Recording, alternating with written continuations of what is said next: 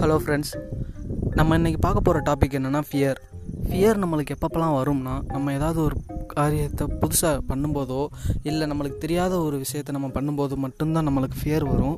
அந்த இதை எப்படி மெயின்டைன் பண்ணணும் அப்படின்னு நான் சொல்கிறேன் இப்போ நம்மளுக்கு ஒரு எக்ஸாம்பிள் இப்போ எனக்கு மேடையில் ஏறி பேசுகிறதுனா பயம். நாலு பேர் இப்படி சொல்லிடுவாங்க இல்லை கலாச்சிருவாங்க அப்படின்ற உங்களுக்கு பயம் அப்படி இருந்துச்சுன்னா நீங்கள் கண்டிப்பாக அதே மேடையில் அந்த நாலு பேர் முன்னாடி நீங்கள் ஏறுங்க.